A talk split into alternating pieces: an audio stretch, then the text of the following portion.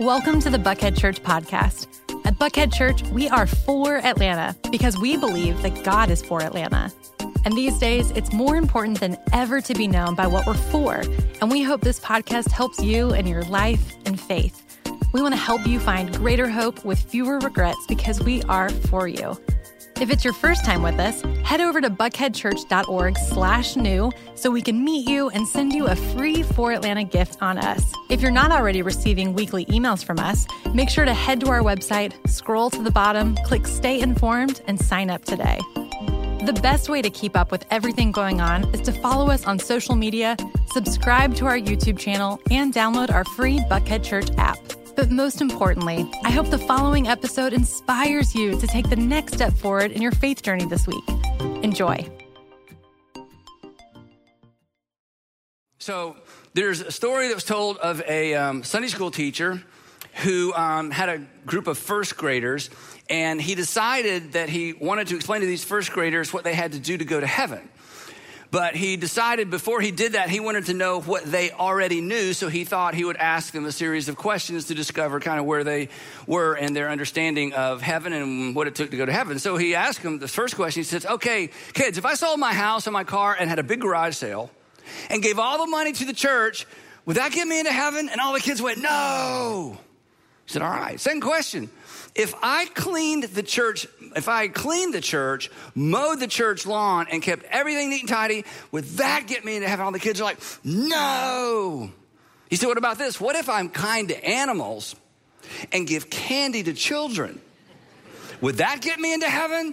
And the kids are like, no. And he said, well, then how can I get into heaven? And the kid in the back stood up and said, you gotta be dead.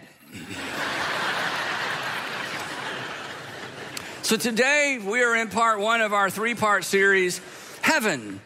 Who goes there other than just dead people? Anyway, now, you, you, you, know this because you're, you're part of this statistic. Most Americans believe in heaven. Most Americans believe in some sort of afterlife, a good place, you know. And most Americans, maybe because we're Americans, most of us believe we're going there. And uh, there's a lot of mystery, a lot of questions, you know, a lot of I'm not sure and I don't know about, and don't ask me to explain it too much. But there's just this, this general sense that there is something beyond this life, and we refer to it as heaven, and it's a, the, a good place, and we just assume with, you know, we're going to go there. Um, and most of us, or most people in America, so the United States especially, uh, uh are confident it's, it's just going to work out um, somehow. But for now, I got to go work out. For now, I got to go to work. I got to raise my kids. I got to go to school. I've got an exam to study for. I've got a meeting to go to. I don't really have time to give it a lot of thought, but I know that there's life after death, there's some sort of heaven, and I'm confident that I'm going to go there. And the, the, two assumptions that fuel this confidence that most Americans have, the two assumptions are these that good people go to heaven. And the second assumption is, I'm a good person. I'm good enough for sure, right? For heaven. The good people go. Bad people, who knows? Don't want to think about that. But uh, good people go to heaven. I'm a good person and I'm a busy person. And I'm sure somebody else has figured it out. I don't have a lot of time um, to give a lot of thought to that. Now, some Christians reject this, these, this formula, and some Christians reject part of it, or, or, and other Christians accept some version of it. So I thought since we're in church, we should talk about it, right? Um, now, there are obviously some advantages to this way of thinking that, you know, good people go to heaven, I'm a good person. There are several advantages. Um, one advantage is is this that it's just or it's fair. I mean, it only makes sense that good people would go to a good place if there's a place to go to after this life. It's just, it's fair. Um, good people should be rewarded for being good in this life. And everybody, for the most part, knows what good is and knows what bad is and knows how to be good. And this whole idea is embedded in just about every religious system in some version or another with some variations. And come on, everybody can't be wrong. Number two, here's another advantage you make the cut, right? Because you're a good person. In fact, compared to some people, you're amazing. I mean, you're an amazing person. And none of us like to admit this because we all hate judgmental people. We don't be, want to be judgmental. But, you know, in your quiet moments, in your imaginary conversations with yourself, you know you're better than, and you know you're better than, and you know you're better than, I mean, you just meet some people. Now, you meet some people every once in a while, you're thinking, like, wow, they're like an amazing person, but I'm at least good and I know I'm better than, okay? You don't say those things out loud. We shouldn't say those things out loud, but you're, you're a good person. I mean, you're a really good person. In some cases, you're amazing. The third advantage is that this whole idea of good people go to heaven and you're a good person and you're in is that it supports the notion of a good God. You know, it's so interesting. There, there's virtually no theology of a bad God that we believe in the beginning a really bad God created the heavens. It's like the moment people look up and think about God, there's some sense of, well, God is good. And this, the idea that a good God would want good people in his good heaven or this good afterlife, it just, it just makes sense. It goes along with the notion of a good God. He'd want to populate heaven with people like you and people like me and then the other advantage of this, and this is kind of a sort of a backdoor advantage to why this is a good way to think, is that the fear of not going to heaven should motivate people to be good. In fact, the fear of an afterlife or that there's some cosmic someone watching or keeping score actually is, is pretty motivating. That there's be, there would be some kind of payoff, there would be some kind of reward for being kind and good, and especially sacrificing and giving and being generous and going the ex, extra mile. In fact, there is, we've talked about this before, there's a sense of ought to that kind of hangs over all of us. Well, you ought to, but you ought to. And then you do things you ought not do, and it violates your conscience. And these aren't rules you made up because if you were making up the rules of ought to, you'd just change the rules so you'd never feel guilty, right? So there's just this sense of ought to that hovers over all of humanity. And we find ourselves in situations and we find ourselves thinking, well, I ought to, I ought to, I ought to. And if that is divine, if we didn't make that up, if there's some, some cosmic divine, you know, mind or being behind ought to, then it makes sense that we ought to. And that's a good pressure. And so the idea that I'll be rewarded for doing what I ought to, especially when it cost me and especially when I didn't want to do it, you know, there, there's a payoff to being extra nice and extra kind and extra self control. So be good, and you'll go to a good place. Now, the problem with the good people go to heaven thing is this that most people who believe that, maybe you're one of those people, chances are you haven't given it a lot of thought. And I understand why you haven't given it a lot of thought because you're busy. And how can we know? And it's just, it just sort of hangs out over us. And again, everybody can't be wrong. And this seems to be, be some sort of a universal assumption. But on closer examination, or when you begin to scratch beneath the comforting surface of, hey, I think good people go to heaven and I'm a good person, the good people go to heaven theory or idea, it breaks down quickly. In fact, because you're going to feel like I'm poking fun a little bit, and I am, it, be, it actually becomes a little bit absurd once you actually start to think about it. There's some unsettling realities when, when you, if you decide to base your eternity or we base our eternity on this thought, this assumption, or this myth that came from who knows where to, to, to begin with. And this is kind of a big one. Um, the human race has no indisputable, agreed upon, divinely revealed standard. So if there's a God that's going to let us into heaven because we're good, then God should have let us know what good is. There should be some universal, like the whole world understands this is good, this is bad, this is right, this is wrong, this is good, this is evil. But there is no multi generational, and that's the part we forget about. It's not just a snapshot of this generation, you know, in our year and, you know, the modern world. There's no multi generational, um, universal set of rules to measure our behavior against. And, and, all of you know enough history to know this. I mean, isn't it true that the idea, the concept of justice and the concept of morality and the concept of good, it's been all over the map historically, right?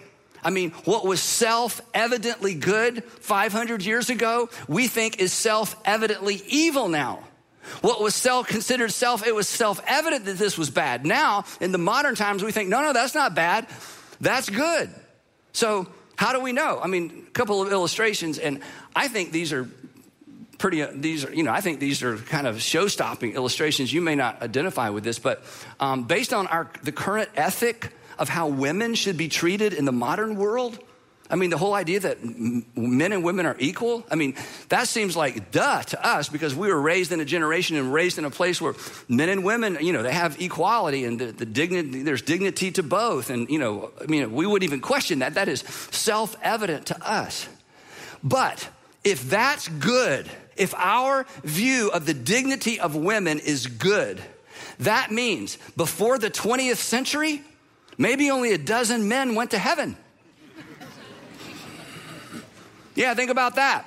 In other words, if, because we can't, we can't bear the thought that a woman would be degraded or dismissed or be disenfranchised from something just because she's a woman. That's like, are you kidding?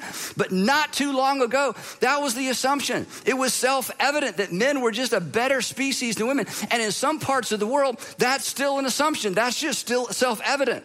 Well, I think that's a huge bad thing. I think that's horribly wrong. So, how could a good God possibly let a bunch of men into heaven who lived their whole life thinking that. So again, I just don't think there'd be many men, you know, earlier than the 19th century that made it to heaven. It's kind of absurd, isn't it? Well, women, you're thinking, oh, I love this. We're not, we're not done. So, so the ladies shouldn't get too excited because this is another tough one. Based on our current Western understanding of the dignity of all people and our thoughts about slavery, then I, am afraid that maybe nobody before the 16th century went to heaven, except maybe slaves. Because all over the world, it was self evident. I mean, it's like it was just a duh, it was just an assumption. Some people were born to own and to rule, other people were born to be owned and to be ruled over. I'm not talking about slavery in the United States, I'm talking about all over the world. In every single culture, there were slaves. People were owned. Well, we think, goodness, what could, what could be, pardon my grammar, what could be badder than that? I mean, you've done some bad things, but I mean, what could possibly be worse than treating a human being as if they're a possession or treating a human being worse than you treat your cattle? I would just think anybody that did any of that or who even acknowledged that that's an okay thing or a good thing or, you know, I'm not rich enough to have slaves, but I hope one day I'm rich enough to have my own slaves. Anybody who thought that way or, or supported that way of thinking, I mean, that's so horrible. None of those people should go to heaven, should they? But if that's the case, before the 16th century, wow, who made it to heaven? My, my point is simply this that good, isn't it true? Good's a moving target. It's a moving target culturally, it's a moving target generationally, it's a moving target nationally, and if we're real honest, it's a moving target personally. Because there are things that bother you now that didn't bother you in an earlier time of your life, in your life. There are things that bother you in this season of life that you consider bad. That once upon a time, you not only they, did they not bother you, you just thought they were good. So, how do we know what good is? It's constantly changing. There's no, there is no consensus. There's not even consensus in the world in this generation, much less when you take into consideration previous generations. Now, of course, some people want to say, wait, wait, wait, Andy, you're the pastor, you're the preacher. You should know better. The Bible, come on, Andy. The Bible tells us the standard. The Bible gives us the standard. The Bible tells us right from wrong and good and bad. And the Bible is the standard by which we should measure our behavior. And the Bible tells us enough about good to know whether or not we're good enough to go to heaven. But I don't advise you use the Bible because if the Bible is the standard, you do not make the cut. Okay, um, you know, sometimes people will toss out, well, the Ten Commandments, I try to keep the Ten Commandments. Now, nobody has these conversations with me anymore because I'm a pastor. Nobody wants to talk to me about important stuff, you know. But back when, you know, I was a student and I was in graduate school and I had, I loved, you know, sort of finding these conversations and people toss out, what about the Ten Commandments? And I, I would always say, well, name them. so you live by the Ten Commandments. I do my best to live by the Ten Commandments. Well, name them. And they couldn't name them if their eternity depended on it, and somehow they thought their eternity depended on it. So it's like, well, I keep the Ten Commandments. No, you don't. Nobody in this room keeps the Ten Commandments, but that's okay to think that. As long as you don't know what they are, you know, it's easy to think you keep them, right? So here's a fun fact. Now, um, not next time, but our third, our third part of this series, we're going to actually talk about the Ten Commandments specifically, so you're not going to want to miss that. But just a little heads up. The Ten Commandments shows up in the Old Testament book of Exodus. And in the book of Exodus, the word heaven does not appear anywhere in the entire book of Exodus except it refers to the heavens like the sky. There is no correlation between the Ten Commandments or any of the laws given by God and going to heaven. In fact, the Old Testament doesn't have any theology of an afterlife. it's kind of sad. Everybody goes to Sheol. Everybody. See in Sheol. What's Sheol? I don't know. It's just where you go. We don't know anything about it. That's the whole Old Testament. And, and yet in the Old Testament, we find all these rules and all these laws. So the Old Testament is no help, and the Ten Commandments are certainly no help because nowhere connected to the Ten Commandments is there, if you keep these, here's what's going to happen to you in an afterlife. Now, the New Testament is actually worse. Because the New Testament is full of stuff about heaven. In fact, in the New Testament, there's more said about heaven than any other ancient literature that, that talks about the afterlife by far. There's so much about eternity and so much about heaven, but the New Testament's a bit of a tease. Because in the New Testament, if we're trying to find a way to work our way to heaven, the message is good luck, you're doomed. I mean, here's what Paul wrote, and Paul was a great Jew. He was a Pharisee. He was like, Paul was one of the goodest, I know it's not the right really word. He was one of the goodest of all the good people. And then he becomes a Jesus follower. And when he understands the, you know, the message of Jesus and when he, under, he kind of gets a fuller picture of, of eternity, here's what he wrote. He said, There's no one righteous, not even one. There's no one good, not even one. He says, Now, if you're not sure what I'm talking about, let me tease it out for you. Therefore, no one, that would be all of us ones, no one will be declared righteous in God's sight by being good, by the works of the law.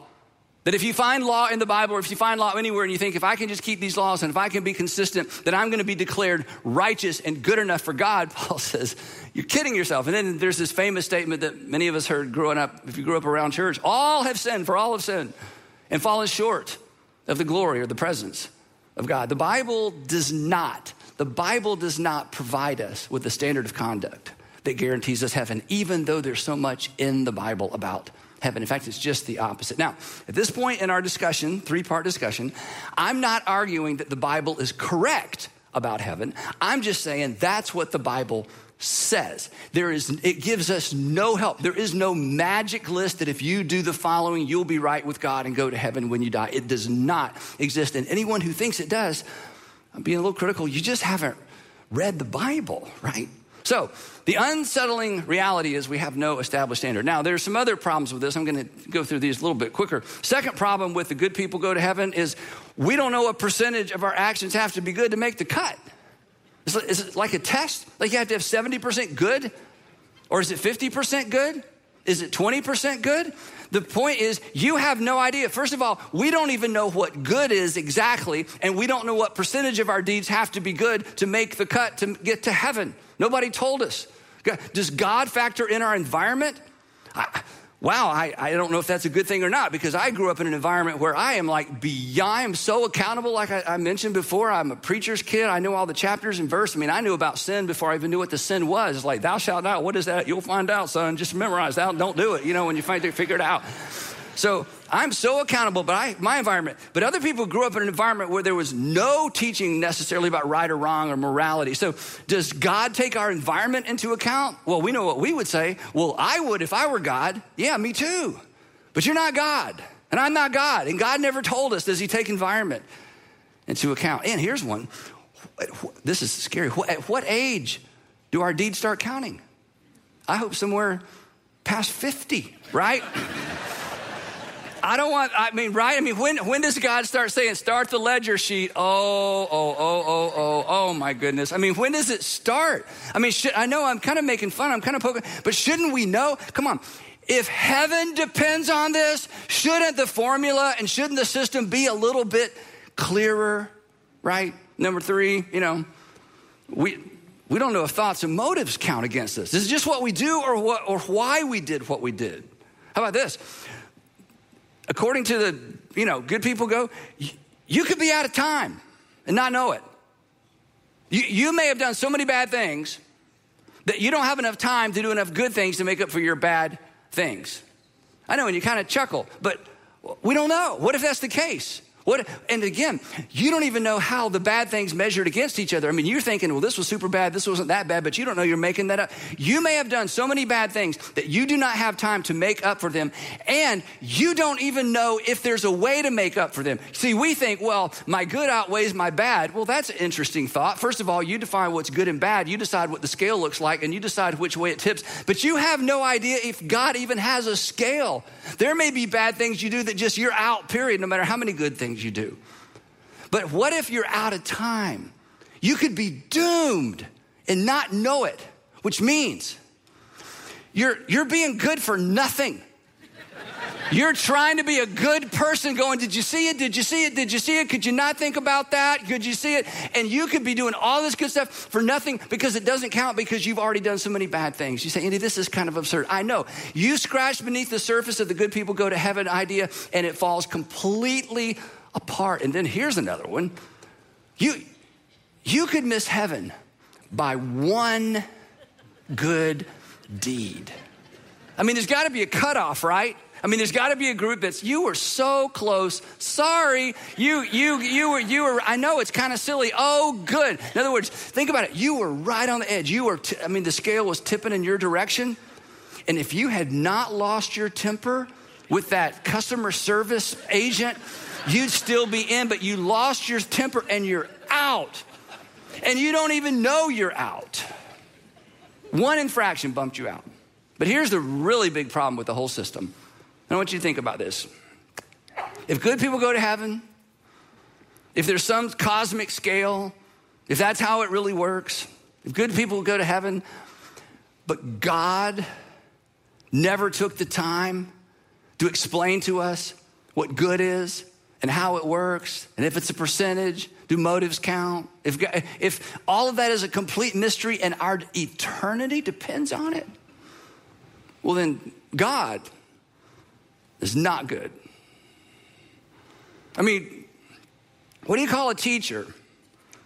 What do, you, what do you call a teacher who doesn't give you any notes or any reading assignments, just a final exam, and never post the date of the final exam?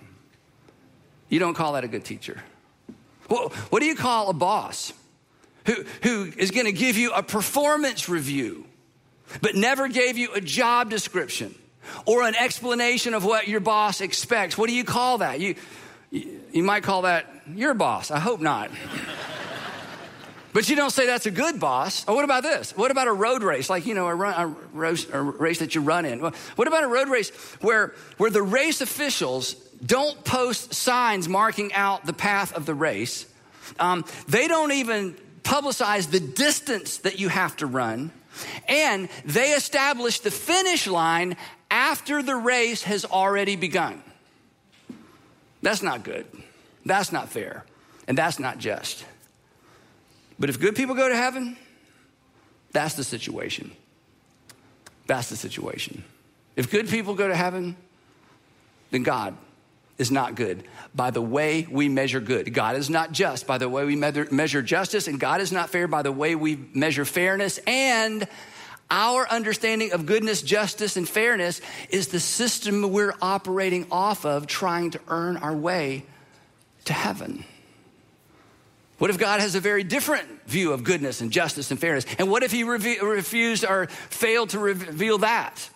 Now, that's what some people believe. But the, the point is, is simply this scratch beneath the surface, examine this whole view carefully, and it becomes absurd.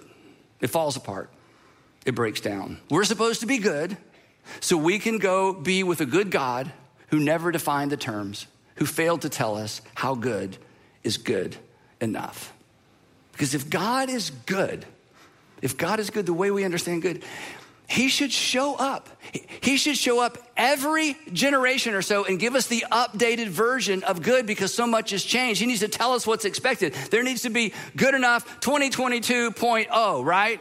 Because come on, with technology, good has changed. I mean, there are whole categories of crimes that didn't exist 100 years ago or 500 years ago. I mean, the world is a different place. So God would need to show up every generation or so and say, let me update the rules. I mean, it's a whole different world. Now you're traveling all over the world. We got, you know, he should, if God really cared and if there was a way to work our way to heaven, then we would need an update year after, almost, you know, generation after generation, or maybe even more than that. So this is really important. It's really important because how do we sleep at night? What, what do we say at funerals? I mean, when you do what I do, you're a little bit in the funeral business. I, have done hundreds, I guess, of funerals, all kinds of funerals. What, what do you say at funerals? Joe was a really good man. He was, he was good enough for us. I hope he was good enough for heaven. Let's pray to the God who left us all spinning in the wind and wondering where we stand in terms of eternity. What do we tell our children? What are we supposed to tell our children? I, I sort of looked around to find out what do people tell their children. I ran across this article by psychoanalyst and um, author um, Erica Komisar. I'd never heard of her before, but I read this fascinating article, and here's here's what she wrote. She said, "I'm often asked." By my asked by parents, how do I talk to my child about death if I don't believe in God or heaven, which she doesn't? And my answer is always the same, she says lie. Lie. Why lie? She says, because the idea that you simply die and turn to dust may work for some adults, not many adults, by the way. May work for some adults, but it doesn't help children. Ready for this? Belief in heaven helps them grapple with the tremendous and incomprehensible loss. So we lie, we just make stuff up, just wishful thinking. And when we mourn, we don't mourn with hope, we mourn with, I don't know. Now, as you know, because you're smart people, super smart people, all of you, all of you are smart people. That's we just only smart people tune in and watch and are part of our church. So you're thinking, I know, you're thinking, you're having arguments with me in your head. There are options to the good people go to heaven theory, right? Um, here's one. There's the God decides view. Um, it's kind of God wills it. God just chooses. You're in, you're out. You're in, you're out. God just decides. And who are you to argue with God? It's like, well, I'd like to at least have a conversation. My eternity depends on it. How about my children? What do you mean I can't argue with God, talk to God? Nope. God just wills it. He chooses who he wills and he dooms who he wants to doom. And, you know, that's the end of that. And, and, then there's this view. These are my words. This isn't like an official view, but there's this is what I call it. There's the you wouldn't recognize good if it bit you view. That is that you are so depraved that we're so depraved that we are deprived of the ability to even recognize good or know good from evil. So there's no point in God telling us the good that we have to do because we're too depraved and deprived to even recognize the good and we don't have the power to do it. Now, now some of you know and I know you don't like this, but some of you know, I like cliffhanger endings to sermons. You hate them, but I love them. I like to just kind of leave it there and, you know, just walk away. And so I thought about closing the sermon right here at this point. See, you would hate that, right? I would. And here's how I was going to conclude it. So, what do we do? So, what do we do? Don't miss part two. and try not to get dead in the meantime and then just pray and send you to lunch or dinner or wherever you're going, right? But that's not a very fond farewell. So here's how I'd like to end today as we think about where we're going the next time we gather and talk about this. And hear me, I'm for the for the for the moment. Don't hear me saying what I'm saying because it's necessarily true. Just hear me saying what I'm about to say because this is what was said. According to Jesus, good people don't go to heaven. According to Jesus, it's the very opposite of what most people who believe there's a heaven actually think and believe. And the fact that Jesus didn't believe that good people go to heaven, that doesn't necessarily make it true. That's just what he taught. And that's what he said. And clearly it's what he believe. But at the same time, and here's the gotcha, here's the strange thing, here's the sit up straight and pay attention, here's the wow, you know, that's something to consider. Jesus did not teach that good people go to heaven, but Jesus instructed his followers to be good. And more than that, to do good. To be good and to do good to each other and to be good and to do good to their enemies which means Jesus believed we are capable of doing good. And Jesus believed that we're able to recognize the difference between good and bad, good and evil, what's good for another person and what's not good for another person. So he instructed his followers to do good and to be good, even to the people who mistreat them. And he said, Here's how good I want you to be. I want you to be as good as my Father in heaven, but not so you'll go to heaven. Nothing Jesus taught, nothing Jesus illustrated, nothing Jesus parabolized points to the fact that somewhere there's a magic list. There's a list. And if you can just stay on the positive side of the ledger, you're in. Not only did he not infer that, not only did he not teach that, he taught the very opposite. And yet at the same time, he instructed his followers to be good. And not only did he instruct them to be good, if you've read the Sermon on the Mount, he took good to a whole nother level. He took good to such a level that the best people, the goodest people, the Pharisees and the teachers of the law, they found themselves condemned under Jesus' teaching as not even being good enough to keep their own laws. And yet, never once did Jesus infer that if you're good enough, you'll spend eternity in heaven. Now, that doesn't mean Jesus was right. I'm just, my point is this when it comes to the good, good people go to heaven, you got to take everything about Jesus, everything he did, everything he taught, and you have to take it off the table and set it aside because Jesus and the teaching of Jesus is irrelevant to the thought that somehow there's a cosmic scale that if my good outweighs my bad, I'm good to go. Be like my Father in heaven, but not so you'll go to heaven. And then, you know, the end of this story the good people, Pharisees, teachers of the law, the law keepers, and the bad people, the Romans, they conspired together and they killed him. They crucified him. But he had the final word. Because from the cross, it's so amazing. From the cross, he said to a very bad man, I will see you on the other side. If Jesus is who his first century followers claimed he is, that's really good news. You don't have to lie to your children. You don't have to lie to your grandchildren. Let me tell you what's good news. And again, this is my world. When you lose a loved one, you can grieve with hope. You can full on grief with hope. I've done so many funerals, and most of the funerals I do, I'm surrounded by Jesus followers who grieve with hope. But I've done some gravesides and I've done some funerals where it was all grief, very little hope. If good people go to heaven and you have no idea how the system works, there's not much hope. And yet, the followers of Jesus stated clearly you can grieve with hope. Again, I'm not arguing Jesus was right. I'm just telling you what he taught. If Jesus was correct, this is so amazing. Don't let your mind rush ahead, okay? If Jesus was correct, God so loved the world that he showed up. And he didn't have to show up every generation to update the rules. He showed up one time to show us the way, to tell us the way. And then when Jesus was questioned, as blasphemous as this was, he said, Fellas, I am the way.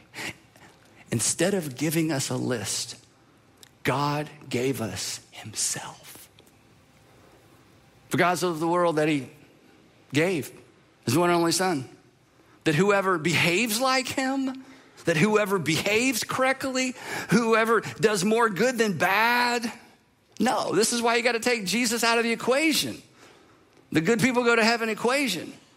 Whoever puts their trust in him, believes in him, that person will not be lost to God, regardless of what they've done or didn't do. Will not be lost to God, or your English text says will not perish, but they'll have something the Old Testament never refers to in the context of life after death, you'll have eternal life. If Jesus was correct, this is amazing. And let me tell you who wrote this, okay? This is John. I say this all the time, but I'm going to keep saying it. This is John who spent three and a half years with Jesus, saw the whole thing. John who took care of Mary's mother after the fact. Don't you know he had great questions? Okay, like when he was 11, about when he was 10, about when he was 12. Okay, about how his brothers and sisters. This is John who knew the whole story from beginning to end, takes care of Mary until Mary passes away later. John tells us, look, I'm like Peter, I'm like the rest of the guys. I came into this story assuming that we had to keep the law and we didn't know what happened after life. We know we all went to Sheol, but we hope God sorted it out. There was something good and there was going to be a resurrection someday and there was going to be a judgment and we hope we made it. But we, you know, there was no confidence. There, there was no assurance. We were just doing the best we could. And then we sat under the teaching of Jesus for three and a half years and it was completely different. Completely different. And here's what we learned. If Jesus is correct, God is not trying to catch us doing wrong to condemn us.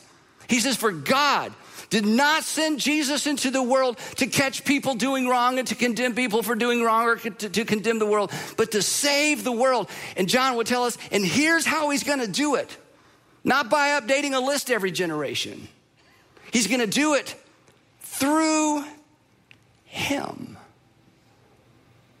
That he only needed to come one time because he didn't give us a to do list. He gave us a who and invited all of us to place our trust in him. And that all of our evil and bad, unintentional deeds, regardless of motive and upbringing and context and everything else, that that would be paid for and wiped away.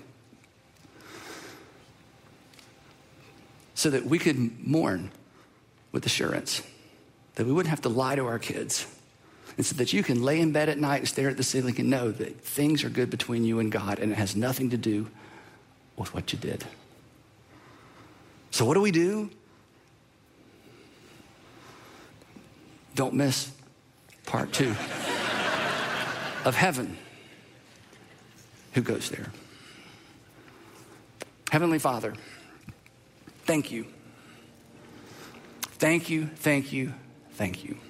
Father, for the person today that it clicked, it's like, I just never understood it. That's not good preaching, that's not good music. That's a good God who just enlightens our hearts sometimes in a moment that takes us by surprise. I pray that you would give that person the wisdom to embrace that truth and hang on for dear life for the rest of their life. Thank you for sending your son into the world, not to condemn the world but that the world, the whole world, through you, might be saved. Give us eyes to see, give us ears to hear. I pray that the lyrics of this next song would just wrap themselves around what we just heard in the words of John and bring new life, new encouragement, new meaning. In Jesus' name, amen.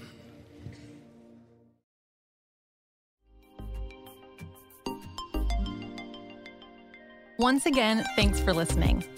If you'd like to hear more messages like this, we've made it super easy. First, you can hit the subscribe button to get these messages on your device every week. Second, you can download our app from iTunes, Google Play, or wherever you get your apps. Or third, you can check out our YouTube channel. Just search for Buckhead Church and make sure to subscribe. Have a great day.